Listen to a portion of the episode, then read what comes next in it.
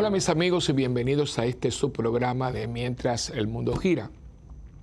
Como siempre les digo que les agradezco de todo corazón de que estén aquí con nosotros. Eh, no solamente digo conmigo, sino con toda la, la experiencia que es EWTN, el canal religioso más grande del mundo. Yo lo digo y digo, wow, porque fíjense, yo creo que muchas veces nos acostumbramos a las cosas, ¿no? A decirlo, eh, pero esto no es cualquier cosa, especialmente quien lo hizo. Eh, porque yo les digo, por ejemplo, en mi arquidiócesis tenemos un canal y comercial y tiene anuncios y, hay que hacer maratones y, porque la televisión es un medio muy costoso. Pero cuando usted se pone a ver que aquí no hay anuncios, ¿sabe cuál es el anuncio? Usted. Usted es un anuncio de, un, buen anuncio, usted es una buena noticia, usted para nosotros, porque usted sostiene este canal, eh, tanto en la parte inglés como en la parte de español, eh, porque usted sabe lo que es bueno. Y yo creo que todos nosotros, tanto en la parte anglosajona como en la parte hispana, eh, venimos aquí con el corazón en la mano, con mucho respeto, con mucho respeto porque venimos para ustedes. Bueno, primero venimos para la gloria de Dios, pero también por ustedes, porque es muy importante que sepamos que, que ustedes sepan que nosotros estamos aquí para ustedes. Yo mismo, a mí me encanta venir aquí, pero es un esfuerzo. Yo, para que sepan más o menos la rutina, yo soy párroco y yo fui muy claro con mi obispo, ¿no? Eh, porque a mí me gusta ser eh, comprometido y hacer lo que uno dice. Eh, y yo, pues, fue el cardenal y después el señor arzobispo que actualmente tenemos, él, corroboró, me dijo, sí, no hay, por, no hay, problema, mientras tú hagas así, le dije, mire, le dije al cardenal, mientras yo, la, la parroquia siempre será prioridad. Pero en los tiempos entre la comillas, que yo pueda libre, libre no tengo, todos están comprometidos, pero se hacen ajustes entonces vino toda esta bendición que hace muchos años y yo lo que hago es que yo celebro mis misas como siempre y cojo un vuelo tarde para llegar aquí ya tarde el domingo y estar de lunes a viernes y después de regreso ya el sábado, sábado y domingo, ¿no? Una cada cierto tiempo. Y como yo, tantas personas que viajan aquí, eh, ¿por qué? Porque creemos en esto, creemos que este púlpito gigantesco que es WTN merece la pena y merece la pena cada uno de nosotros en su, en, su programa eh, distintivo, ¿no? Hablo, por ejemplo, todas las series que hemos tenido, eh, diferentes sacerdotes hispanos, no quiero decir uno porque si le digo uno eh, no digo el otro y muchos de ellos son amigos personales, pero estos los fijos, ¿no? Está el Pedro Pedro Núñez, conoce tu fe católica, nuestro mi querido Pepe Alonso, que yo creo que fue el primero, eh, con la eh, Viviendo tu fe, ¿no? Eh, nuestra fe en vivo, que eso es legendario. Y una vez ya está de nuevo aquí con nosotros. Y después vengo yo, ¿no? que ya llevo, wow, 24 años que se dicen tan fáciles. Y me acuerdo la primera vez que vine aquí, que venía temblando. Yo vine aquí para un programa de un año que era Las familias hacia el año 2000, que creo que está guardado, creo que está guardado, porque era todo el mundo preparándose para el jubileo del año 2000, ¿no? Y aquí pues ah, se hicieron varios y a mí me pidieron, eh, todos, una persona le habló a otra, la otra persona me llamó a mí, hablaron con la madre, entonces yo hice un programa de un año, por eso no se me olvida, porque era la familia hacia el año 2000. Y claro, entonces la madre dijo, no, que, que él se quede, que yo me quedara. Entonces empecé con dos eh, programas diferentes. El primero, Caminando con Jesús, después Camino a la Santidad. ¿Ustedes se acuerdan? Muy lindos programas que todavía yo creo que se pueden hasta ver de nuevo. Y entonces ya, eh, que eran de media hora y de hace ya muchos años, pues este que lo tengo en mi alma, lo tengo en mi corazón, que es Mientras el mundo gira. Y que creo que ha sido de provecho para ustedes, ¿no? lo ha sido para mí también pero creo que también para ustedes. Y le digo todas estas cosas siempre como antesala al programa como tal, porque hay que tener un corazón agradecido. Vamos a estar hablando de, eh, del corazón, ¿no? Eh, un corazón agradecido. algo ha pasado en este momento histórico que la gente como está dando muchas cosas por dadas. Quizás es porque, como he hablado en un programa anterior, estamos viviendo muy deprisa, tenemos muchas cosas. Estaba leyendo el otro día que dice que en lo que va del año 2000 eh, y un poquito, un poquito del siglo pasado y este, lo, que va de este siglo, dice que hemos tenido más avances tecnológicos, más avances de medicina, todo lo que tiene que ver en técnica y todo, que en todos los años anteriores. Imagínense ustedes. Bueno, nada más piensen en el teléfono. De aquel teléfono que era taca, taca, taca, taca, o el dedo, y después el tin, tin, tin. Ahora, ahora, ahora, es un, ahora es un reloj. Y hay gente que ya dice que lo va a tener, eh, dice que ya existe, que lo tiene en la piel. Que Dios nos ampare, yo hasta llego. Pero bueno, eh, claro, pero eso tiene un precio que no tenemos. Usted, nadie hoy tiene vida privada. Nadie, nadie, nadie, nadie. Porque usted está ahí y lo están retratando y usted ni se da cuenta.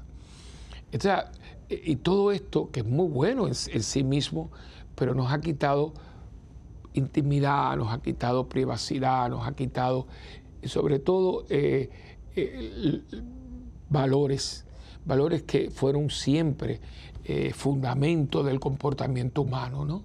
Eh, y uno de ellos es el agradecimiento, ¿no? El, gracias, Señor, gracias, gracias, mami, gracias, gracias. Eh, la palabra gracias, que es una palabra tan linda, porque la palabra gracias viene de la palabra gracia, que es lo que nosotros recibimos de Dios. Recibimos la gracia, la gracia santificadora. ¿Por qué gracia? Porque es gratuita. Es gratuita, no hay que pagar por ella. Entonces, cuando alguien hace por nosotros algo gratuito, nosotros espontáneamente les digo muchas gracias. No gracias, muchas gracias, ¿no? Y existe en todos los idiomas. En todos los idiomas existe la palabra gracias. Y hoy en día está lastimoso que los niños eh, muchas veces no dan las gracias. Porque reciben tanto, tanto juguete, tanta cosa. Yo recibía juguete solamente dos veces en el año. Yo recibía juguetes o algo parecido, ¿no? El día de mi cumpleaños y por el Día de los Reyes. Yo nunca de niño recibí por Santa Claus, en Cuba no, no existía el Santa Claus. Era el 5 para 6, que aquello era impresionante. Yo no dormía porque los Reyes Magos, si me portaba mal, me dejaban un saco de carbón. Eh, entonces, eh, dos veces. Pero más nada. Y ahora el niño va, a, viene, va, por eso usted entra el cuarto de un niño y hay una cantidad de reguero de juguetes que los juegan con ellos un ratito. Ya viene el otro y lo deja por ahí. Y lo que vale, lo que vale un juguete hoy en día, ¿no? Entonces, eso, el tener tanto, tanto y en tanto tiempo y tantos juguetes o cosas, puede ser con un adulto, llega el momento que uno lo toma por dado y por eso nos dan cosas, ay sí, qué bonito, porque cuando usted no lo tiene, cualquier cosa que le dan, usted lo ve como una maravilla. Eso pasa cuando usted está en lugares donde cualquier cosita, ay, gracias, gracias, y es una, una tonterita, una cosita sencilla. Pero ¿qué pasa cuando usted tiene tanto?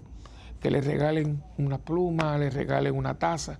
Ay, muchas gracias, pero tú dices, bueno, le habrá gustado, porque es que a veces ni te dicen nada. Eh, pero yo creo que eso tiene mucho que ver con el tema que vamos a estar tocando, que tiene que ver con el corazón y que yo lo puse porque junio es el mes del Sagrado Corazón de Jesús.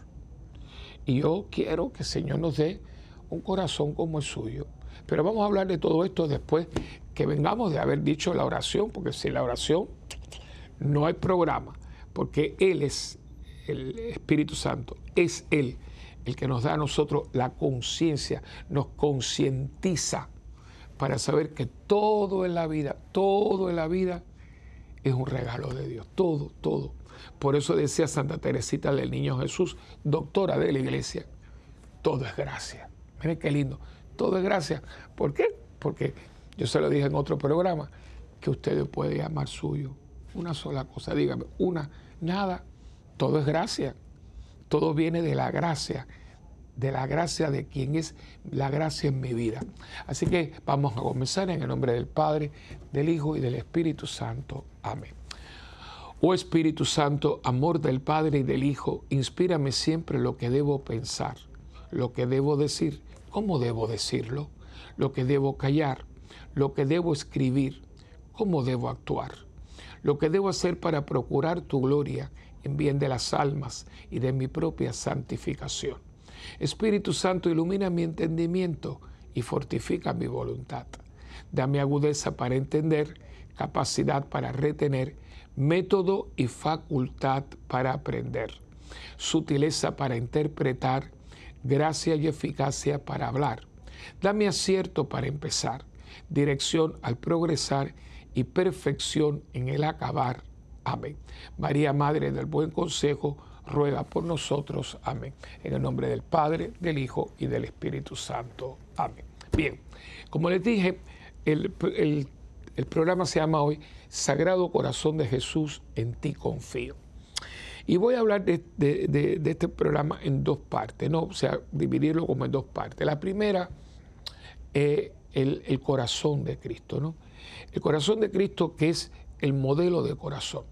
El corazón donde yo me tengo que poner el mío para que a ver si cada día se configura, se parece más al de él. ¿no? Eh, cuando uno estamos hablando ya del mundo físico, uno debe tener un cardiólogo, que por cierto tengo que ir a ver el mío, ¿no? Para que él siempre hace lo preliminar, te, oculta con el estetoscopio, etc.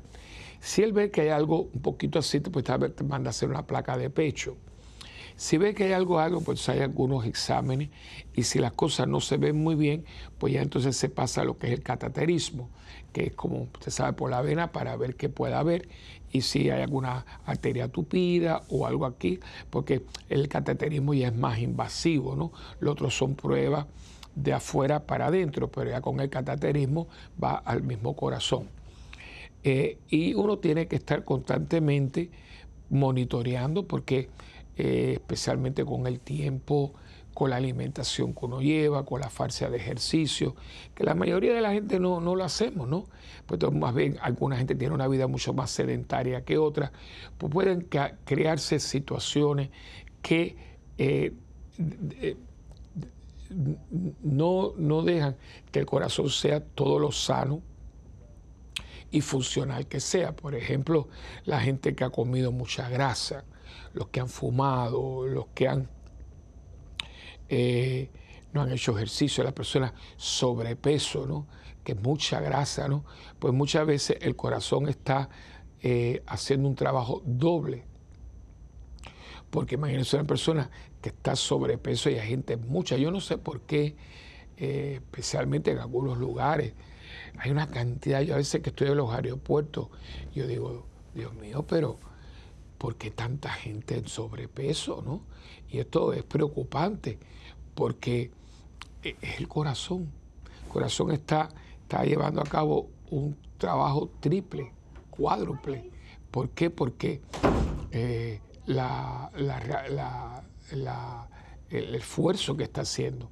Y por eso siempre el médico te tiene que pesar y si usted está sobrepeso y está haciendo que su corazón trabaje más de lo debido la falta de sueño, el, alcohol, el cigarrillo, que aunque se ha hecho una gran promoción en el mundo, todavía hay gente que fuma mucho y nada de eso es ayuda y no ayuda. Pues acuérdense que aquí está el aparato que, que recibe una, una, sangre impura y la purifica, ¿no? lo que es la vena y lo que es la arteria.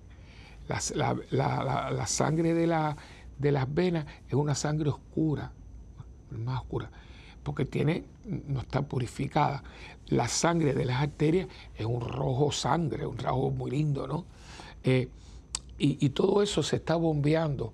Es que por eso el ser humano, yo no fui médico porque no fui bueno, saqué buenas notas, pero no, no, yo no fui bueno en ciencia, especialmente en las matemáticas no se me, dio, no se me dieron tan fáciles como eran los estudios ya eh, diríamos, las letras, ¿no? Eh, pero eh, yo tenía la, influencia muy grande de un tío mío, médico cardiólogo, excelente tío Leandro, y que yo me acuerdo que me decía, tú tienes que seguir a tu tío.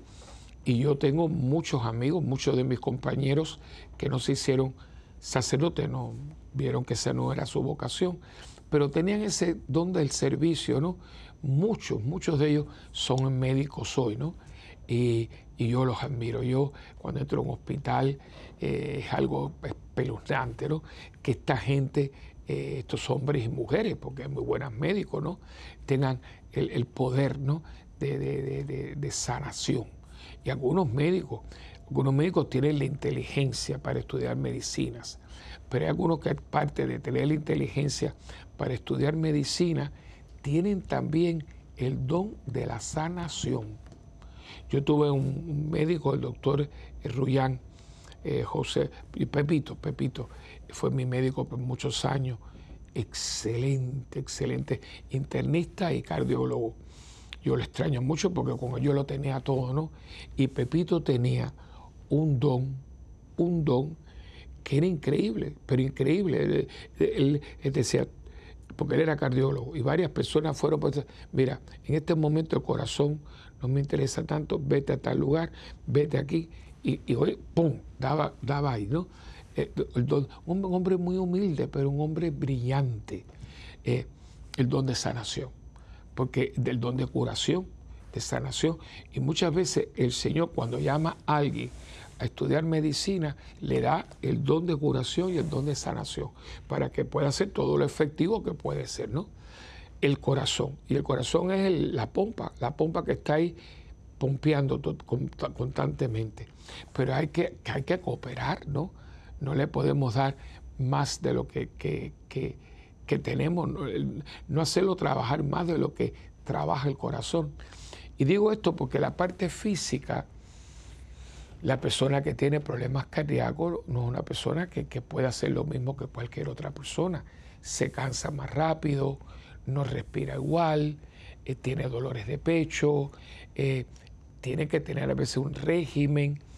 Eh, es diferente a cuando uno supuestamente tiene un corazón sano.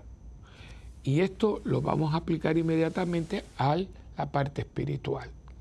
Hay personas que espiritualmente tienen un corazón enfermo, que significa que la envidia, el resentimiento, el odio, eh, la prepotencia, la soberbia, el mal carácter, enferma el corazón, lo enferman lo enferma de una manera que son gente que dice, pero ¿qué le pasa?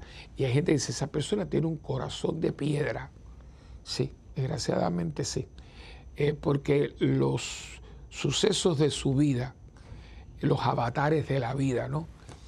En vez de poderlo, de poderlo haber procesado con la gracia en Cristo, con Él, en la intimidad, en la sanación, en la, en la en el en inglés se llama el inner healing, en la sanación interior, no lo ha hecho, no lo ha hecho, no ha puesto Dios, no, ha hablado, ¿te acuerdas cuando? No lo ha hablado con él, no lo ha hablado con él, no lo ha sacado, lo ha, se lo ha comido, y entonces son esas personas que están pero no están. Esto es muy lamentable eh, cuando usted lo tiene en parroquias. Eh, yo, como le dije, yo una parte de mi vida, yo cumplo, si Dios me da la licencia y, me lo permite, el año que viene, cumplo, se cumpliría 50 años de sacerdote, de ministerio. Pero mucha parte de eso fue eh, en, posiciones no parroquiales, es decir, en el obispado, estudiando, eh, con una academia como director espiritual, director de teología, como maestro, como misionero. Eh, es decir, es, muchas cosas, pero ya hace 34 años me dieron la parroquia y he sido pastor, pastor de alma. Al mismo tiempo, eh, Dios me ha concedido, por su divina misericordia, el poder tener una parroquia extendida, que son ustedes, ¿no? Eh, las personas que yo misiono, los retiro y sobre todo los programas.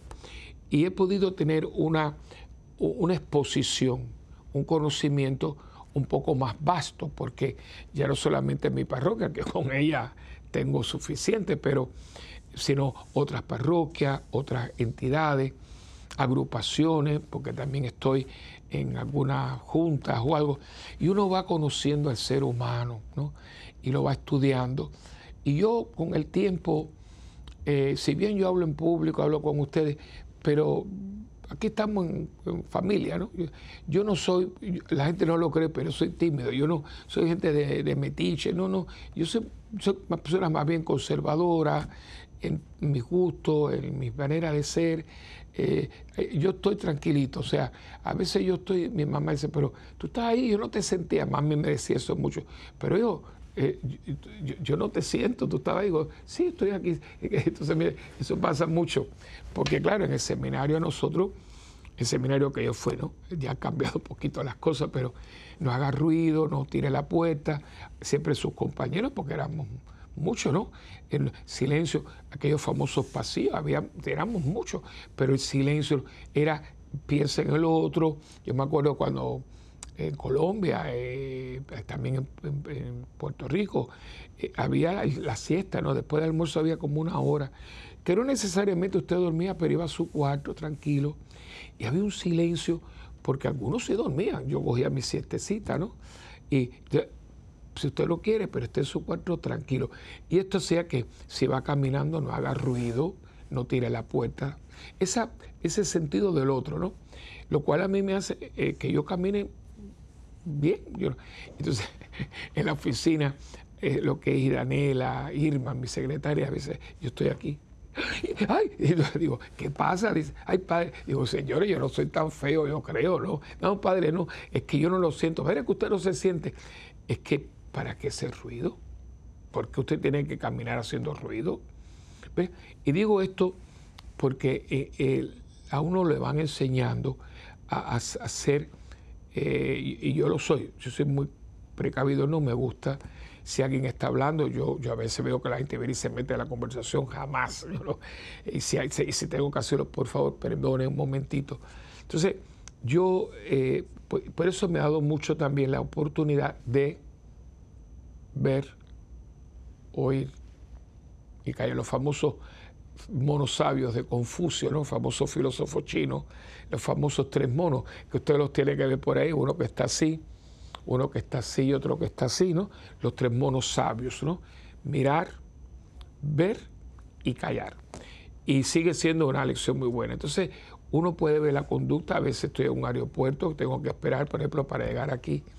Hay varias rutas, pero una ruta me hace a mí parar tres horas y yo me siento, y si usted no se aburre, digo, no, yo estoy viendo a la gente que pasa, esto, los que están corriendo. Y eso ayuda mucho a ver a la gente, observar. El poder de observación es muy importante. Entonces, cuando uno va viendo, uno ve gente que está amargada, gente que sale amargada, que, que, ha perdido el don de la alegría, de, estar tranquilo, ¿no? Y yo, a veces las parroquias uno los ve, ¿no?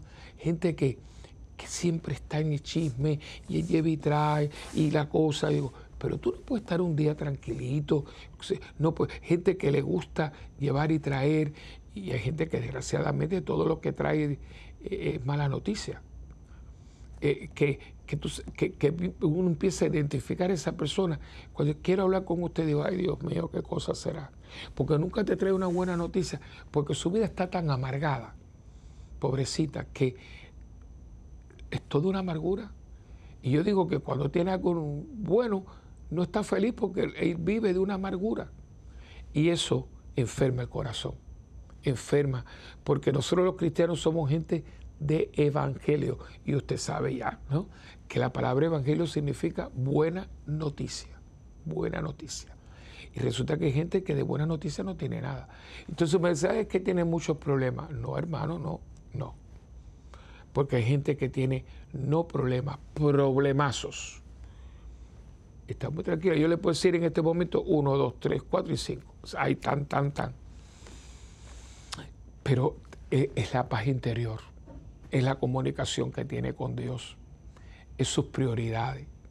Y dice la santa, ¿no? La santa, cuando uno dice la santa, es Teresa de Jesús. Dice, nada te turbe, nada te espante, Dios no se muda, todo pasa. El que a Dios tiene, nada le falta. O sea, que es muy larga, pero básicamente nada te turbe, nada te espante. Dios no se muda, el que Dios tiene nada le falta. Porque Teresa tuvo una vida pobrecita, de, pero reformó el Carmelo.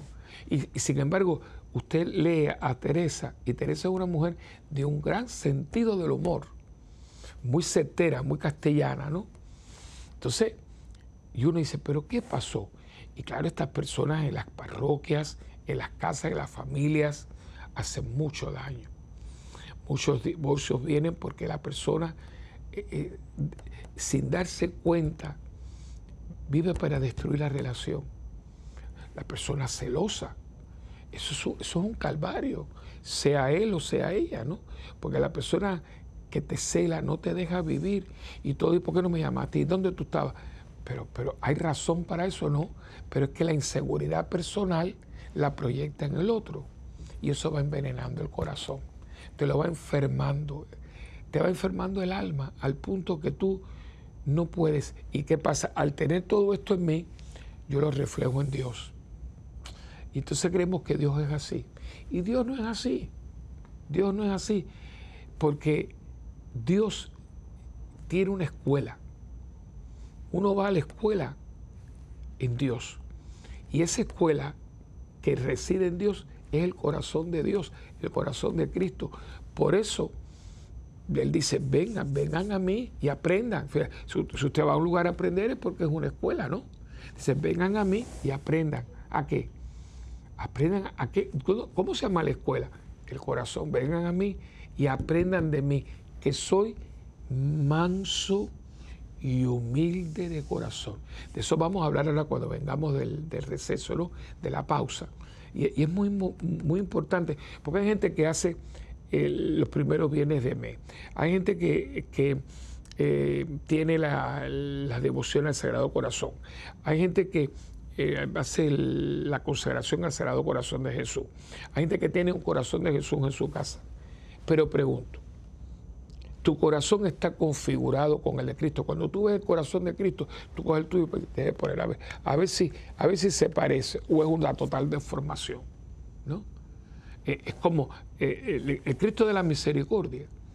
Es el mismo corazón de Jesús, porque si usted ve el Cristo de la misericordia, ¿de dónde salen los rayos? De aquí y que está aquí, el corazón. entre el corazón de Jesús y el Cristo de la misericordia es lo mismo no, lo separemos. ¿eh? A, veces yo digo, pero la gente está estará entendiendo que son la misma persona divina, es Jesús, que lo que tiene en su corazón es amor y misericordia. Por eso le llamamos el corazón de Jesús, es el Cristo de la misericordia, porque el Cristo de la misericordia tiene un corazón manso y humilde. O sea, es lo mismo. Y lo que le dijo a Faustina, se lo dijo a Margarita María de Malacoc. O sea, las dos, las dos, las dos revelaciones ponen en evidencia el amor misericordioso de Cristo que nos invita a venir a Él para que nosotros tengamos un corazón como el suyo. Vamos a una pausa y venimos enseguida.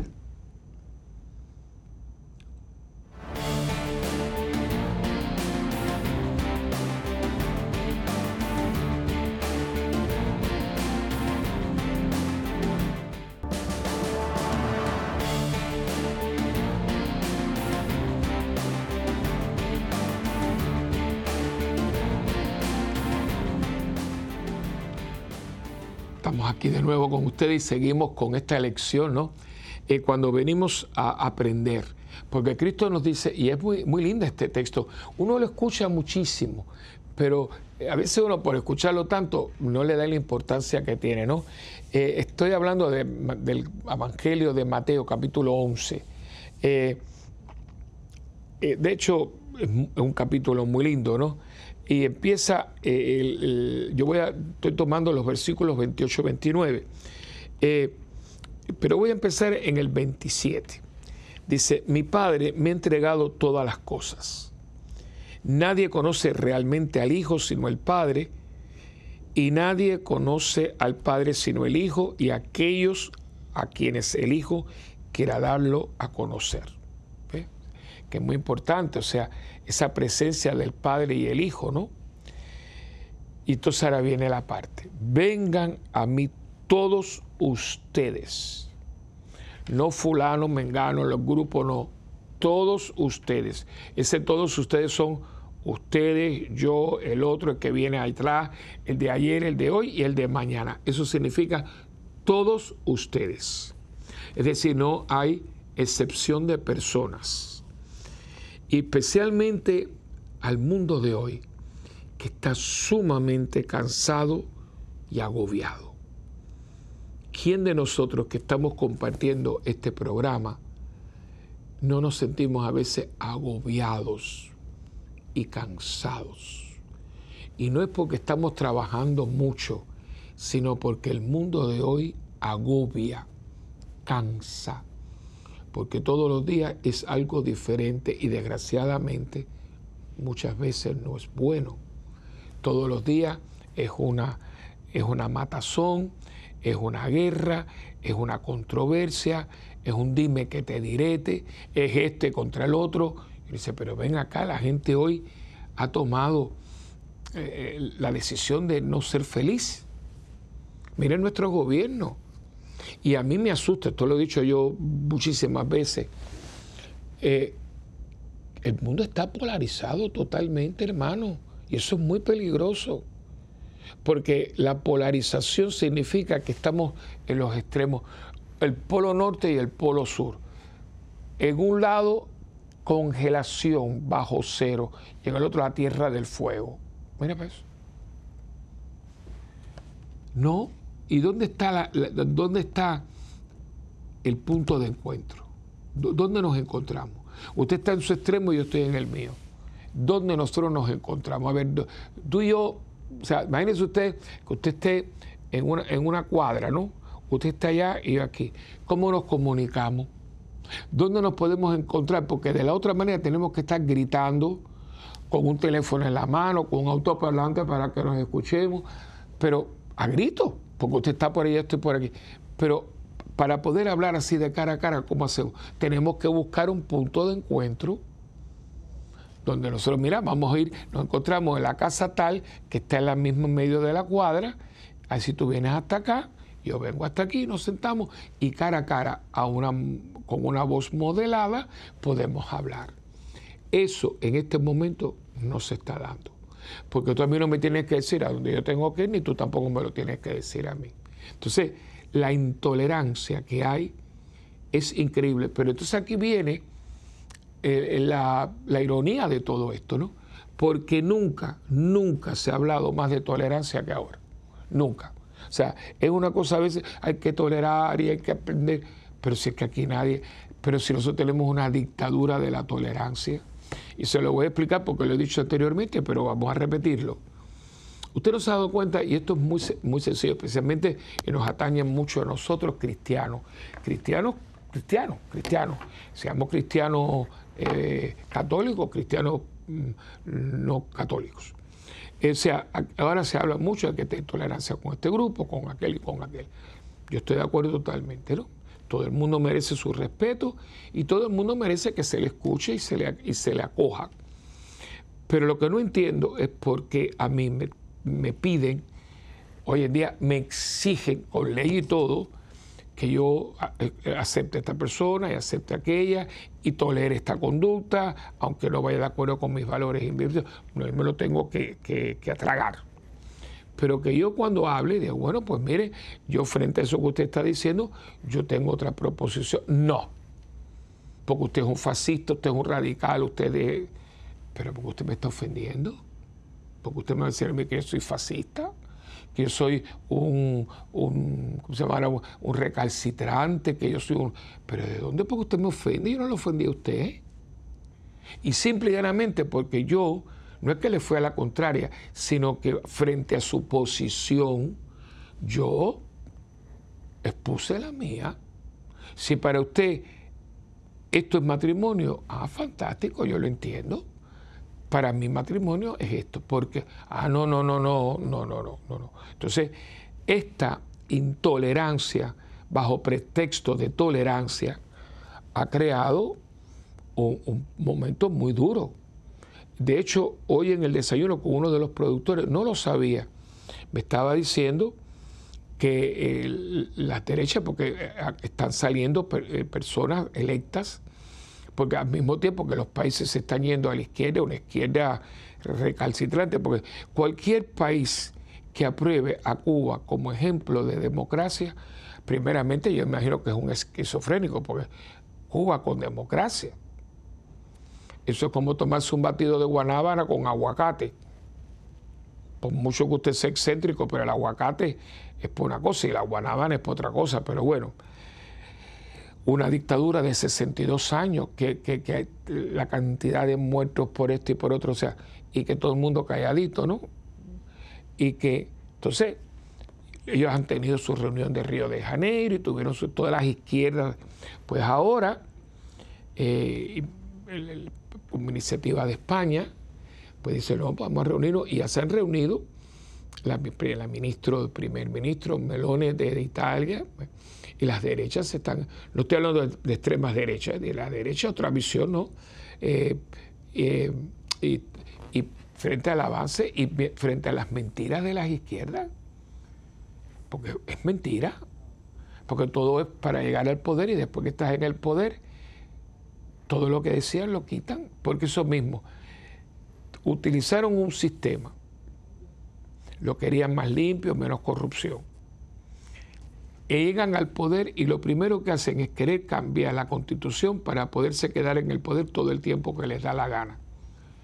¿Y por qué? Sí, ahí decía que había un término para que uno pudiera, si no, no, no funcionó, no, no, no, no, no. Y mire, bueno, lo tiene, ahí tiene. Ortega en Nicaragua, eh, Maduro en Venezuela, eh, los Castro y el hombre este que está ahora en Cuba. Digo, pero, o sea, pero esto, esto, no, esto no era para mejorar. Entonces, hay que, hay, hay que exponer esto también. Entonces, ¿qué sucede? Y no estoy hablando política, estoy hablando de una realidad frente a esta, a esta izquierda liberal que está tirando al piso toda una, tradición eh, de, que tenemos nosotros como pueblos hispanos, que entre ellos está la fe, le guste a quien le guste, Hispanoamérica tiene una fe cristiana, la heredamos, la celebramos, nos definió como pueblo, nos llevó a donde estamos, con sus luces y sus sombras. Ah, no. Entonces ahora usted ve esto, entonces ¿qué sucede? No puedo decir nada porque si yo te digo algo, tú me caes encima, pero yo no puedo decirte a ti nada, ¿no? Entonces, ¿por qué le digo esto? Porque va creando una rabia y una cosa y una agresividad y nos va envenenando el corazón. Nos va envenenando el corazón. Y eso lo digo porque yo mismo que yo trato, yo, yo quiero, yo, yo quiero ser un hombre de Dios. Yo, yo ya estoy de salida, o sea, ¿qué me puede quedar a mí? Pues vamos con Dios, que Dios me diera 10 años, no creo, pero bueno. Bueno, pues, pues mire, ya, ya, pero yo estoy comparado con 20 años atrás, yo estoy mucho más cerca del final que de la entrada. Y yo quiero, Señor, y recen por mí, yo quiero ir al cielo. Yo no, yo no estoy trabajando para el purgatorio, menos que Dios me ampare y me favorezca. Yo no quiero ir para otro lado.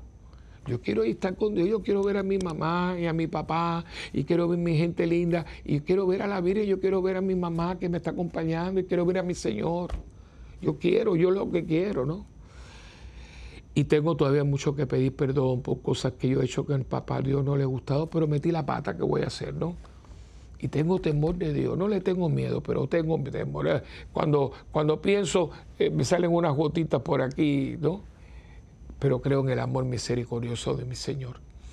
Eh, y yo a veces digo, no, no, no, porque de cuenta que yo se lo he compartido con usted, yo siempre he sido sincero. A mí me cambió toda mi vida un sistema que he visto cómo ha destruido a la tierra donde yo nací, que acabó con mi familia y sigue acabando con la gente, porque usted lo ha visto en la televisión, la miseria que hay en Cuba y dicen que el bloqueo. No, no es el bloqueo. El, bloqueo más grande que tiene Cuba es su propio gobierno.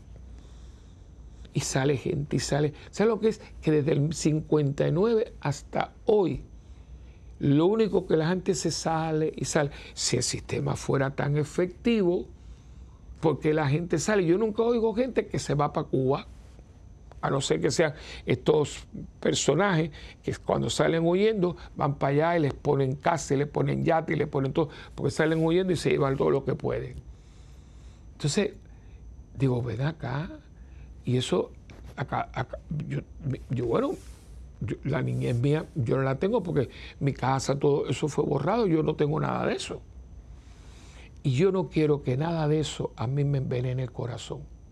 No, no quiero.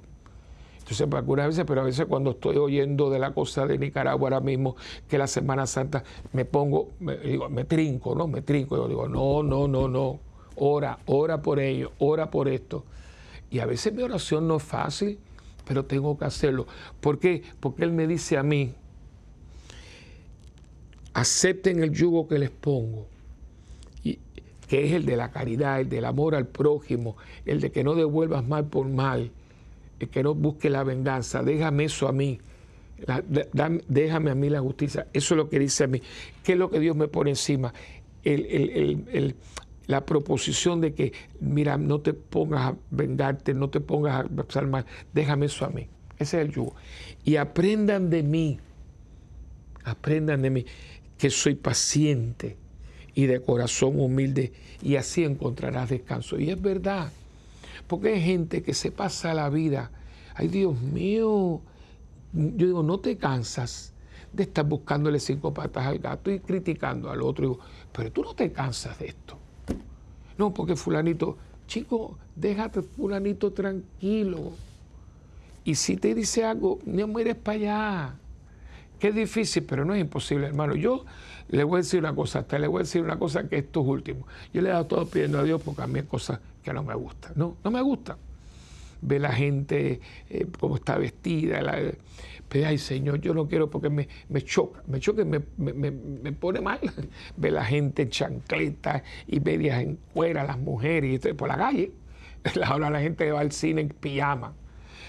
Y yo digo, ay Dios. Entonces, ay Señor, ayúdame. ¿Sabe lo que me ha regalado? Se lo regalo usted, pídalo le llamo el don de la cosquilla. ¿Sabe lo que es la cosquilla? O sea, todos nosotros, todo, hay una parte del cuerpo. Siempre decía que era aquí abajo. Yo nunca he tenido aquí abajo. Pero algunos es la cabeza, otros los pies. Y hay una parte, los niñitos, ay, se vuelve de risa porque te da cosquilla, ¿no? Y cuando te da cosquilla, uno se ríe. Pero, ay, Señor, ¿Y sabe lo que me ha dado? El don de la cosquilla. Cuando veo todas esas cosas que son aberrantes, me da risa. Yo voy a digo, mira eso. Y me da risa ver una persona llena de pincho. Me digo, mira para eso. Y me da, me da risa. Gente que quiere que esté una talla y quiere meterse en una talla menos, que aquello parece que va a reventar y me da risa, no es que me esté riendo de ella o de él, pero es que me da risa porque digo, pero ¿qué es esto? Es como si estuviéramos eh, entrando en una locura, ¿no? Gente que, que va, mujeres que van desnudas por la calle, que si estornuda, allá va eso, ¿no? Entonces me, me echo a reír, yo le puse el don de la cosquilla Entonces ya no ya, porque me, me ponía, ay, pero qué cosa más grande. Digo, no, no, no, no, no, ¿por qué amargarme? Porque si usted se amarga, inclusive después le va reflujo. Y eso no es bueno. Es porque da mal aliento y te, da un ardor y te despierta por la noche. No, no, no, reflujo no. Entonces yo me río, yo me río, yo me río porque tengo que reírme. yo quiero, no quiero amargarme. La amargura no es buena, ni para la salud, ni para la salud espiritual. Y hay que ir a Él hay que tener paciencia. Con este momento histórico hay que tener paciencia. Mire, hermano, nosotros podemos rezar por el momento, por el mundo. Bueno, yo siempre le pido al final que ustedes recen por mí, yo por ustedes y juntos por el mundo.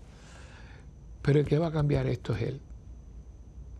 Yo voy a poner mi parte y yo, porque el Señor lo va a arreglar, no me voy a hacer esto, ¿eh? No. Yo aquí tienes mis brazos, tienes mis manos, tienes mi boca, tienes mi pie. Yo voy a donde tú quieres que vaya. Pero el que arregla esto es Él. Hay que tener paciencia. Es el tiempo de Dios. Y pedirle a Dios que yo pueda acceder a, su, a, su tiempo, ¿no? ¿Por qué? Porque el tiempo de Dios no tiene esto, no tiene un reloj. El tiempo de Dios no tiene ni tiene calendario. El tiempo de Dios es el tiempo de Dios. Pero actúa. Fueron 40 años, pero llegaron a la tierra prometida. El Mesías vino cuando, cuando vino, pero lo esperaron por cientos de años, pero llegó. O sea, todo tiene su tiempo. Yo, Señor, yo quiero, yo quiero tu tiempo, yo quiero tu tiempo, yo quiero tu tiempo. Yo quiero, yo quiero que, que te, paciencia. Y, y cuando se me acabe, dame más.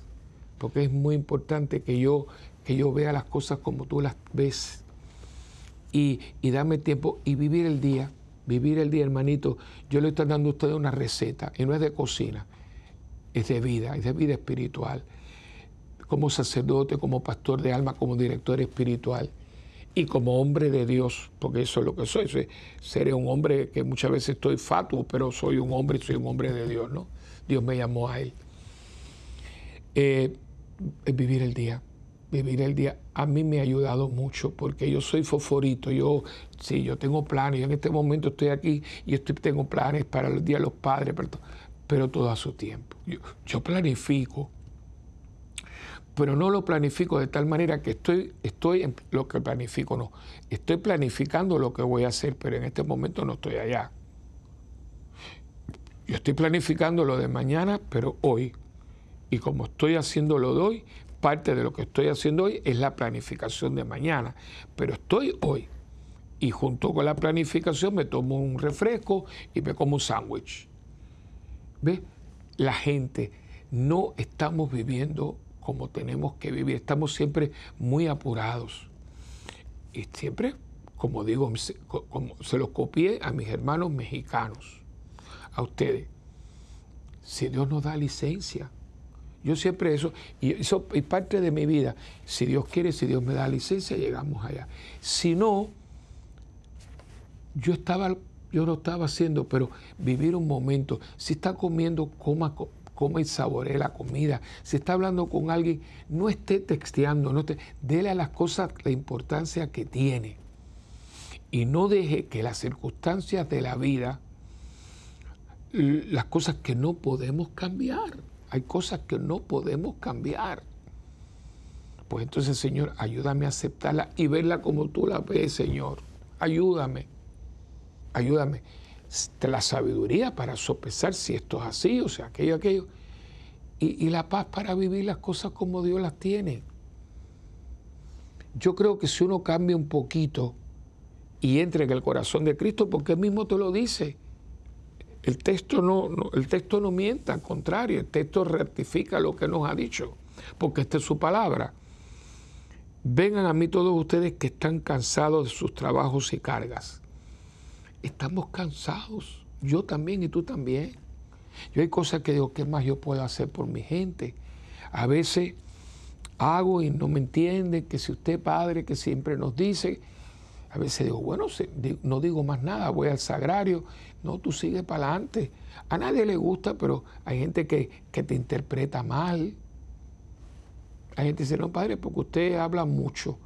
Bueno, yo no creo que yo hable tanto, pero yo creo que yo tengo que hablarle a una persona que veo que cada día está mal. Y, mi, función es hablarles a ustedes. Y yo no le estoy hablando a ustedes, yo creo que yo nunca le he hablado a ustedes de pelota, ni de fútbol, ni nada de eso. Yo no sé. Yo le estoy hablando de lo que yo tengo y de lo que yo tengo yo se los doy. Como le dijo Pablo a aquel famoso paralítico que le pidió dinero, dice, plata y oro yo no tengo, pero lo que tengo te lo doy. En nombre de Jesucristo, levántate y anda, ¿no? Yo no tengo otra cosa, yo lo que tengo es un conocimiento sencillo, precario, eh, yo no soy nadie del otro mundo, pero tengo una cosecha de, estudio, de, lectura, yo leo todavía mucho, gracias a Dios, y sobre todo la práctica, la praxis, ¿no? de tantas almas que, que, han venido, se han abierto y he aprendido, yo he aprendido mucho de ustedes. Y lo que ustedes me dicen, con lo que yo les ofrezco, pasado en la presencia de Dios, en un Cristo vivo, que siga actuando en nosotros a través de su Espíritu Santo, que nos alimenta con su palabra y con su cuerpo y con su sangre. Pues mira, aquí hay un intercambio, nos ayudamos el uno al otro. Alguna persona dice, pero es que usted se toma mucho tiempo. Es que las cosas de, Dios necesitan tiempo. Una mamá no coge al niñito cuando le pone el biberón, no, lo acaricia, ven acá los, hasta que se le duerme. ¿Por qué tanto apuro? Y las cosas sublimes, las cosas que valen la pena, necesitan su tiempo. Y necesitamos tiempo para nosotros, para serenarnos, para pacificarnos. Porque estamos cansados. Yo estoy cansado muchas veces, agobiado, porque uno dice, ¿qué más yo puedo hacer? Lo que sí, mientras yo pueda, yo lo haré, yo, mientras yo pueda y Dios me dé, yo estaré aquí. Si mañana me dice, mira, padre, no, no, no tiene que venir más. Bueno, pues así como me invitaron, me retiro, ¿no? O, que ustedes me digan, no, padre, no nos interesa su programa. Bueno, pues hasta aquí llegué. Y cuando si alguna cosa de salud, que Dios me ampare, bueno, hay que estar listo, listo y preparado. Porque cuando Dios te, hasta aquí, hasta aquí, pero yo siempre estoy, mira, a las órdenes general. Y yo quiero venir a Él y aprender de Él. Él no está apurado, hermano, porque Él es paciente y de corazón humilde. No, no, no seamos soberbios, hermano. Esa prepotencia, no, porque yo voy a hacer esto y yo no voy a hacer más nada. Yo, no, hermano, eso no es de Dios. A veces tomamos decisiones y tenemos que tener la humildad de decir, mira, yo me equivoqué. Yo no iba a venir, pero yo voy a venir. Porque Eso es humildad. Porque, no, porque como yo dije que yo, yo no voy a dar mi brazo a torcer. Pero eso es soberbio, hermano. ¿Eso por qué? Mira, perdona, me equivoqué, estaba un poquito amargado, estaba, pero no cuenta conmigo, yo voy a venir. Qué lindo, porque la humildad, que muchas veces creemos que la persona humilde es débil, no, no, no. La persona humilde es fuerte, porque no tiene ninguna vergüenza de, decir que se equivocó. El prepotente es el cobarde, porque sabiendo muchas veces que está equivocado, no lo hace. Por lo tanto, tiene miedo de decir que me equivoqué. Es el humilde el que es fuerte, el cobarde es el que es débil. Y él lo dice. Y así encontrarán descanso. Claro que sí. Cuando yo reconozco, cuando digo me equivoqué, perdóname. Uf, ya usted mira, se quita eso de encima. Sagrado corazón de Jesús, dame tener un corazón como el tuyo, manso y humilde. Bueno, hemos llegado al final del programa. Eh, eh, ¿Qué les puedo decir? Este es un tema bellísimo, porque es el Cristo que me da su corazón, ven a mi corazón, y es el Cristo que dice, ven a mi corazón, porque está lleno de amor misericordioso para ti. Esos dos Cristos que es el mismo Cristo.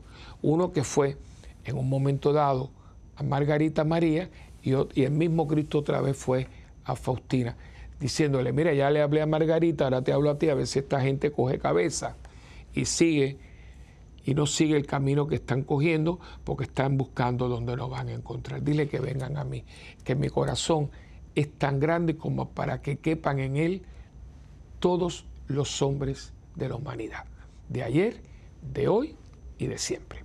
Bueno, hemos llegado al final. Acuérdense que nosotros dependemos mucho de usted y sobre todo que, nos escriba a mundogira.ewtn.com. Visite nuestra página web también, que es www o www, como usted quiera, parroquiasantabernardita.org. También en YouTube, Santa Bernardita TV, que ahí están los retiros, las misas, todo. Y el, el teléfono de la parroquia Santa Bernardita, que es el 787-762-0375. También nuestra página de Facebook, que es facebook.com raya Padre Willy. Y por último, eh, también eh, decirle que eh, las donaciones, usted es nuestra donación, en su oración, en su acompañamiento y en su aportación monetaria. Y termino diciendo que ustedes y yo tenemos un, una, una alianza. Ustedes oran por mí. Lloro por ustedes, perdón, lloro por ustedes ustedes oran por mí y juntos por un mundo que necesita mucha oración. Y hasta la próxima y que reciban mi bendición en el nombre del Padre y del Hijo y del Espíritu Santo. Amén. Y Sagrado Corazón de Jesús, en ti confiamos.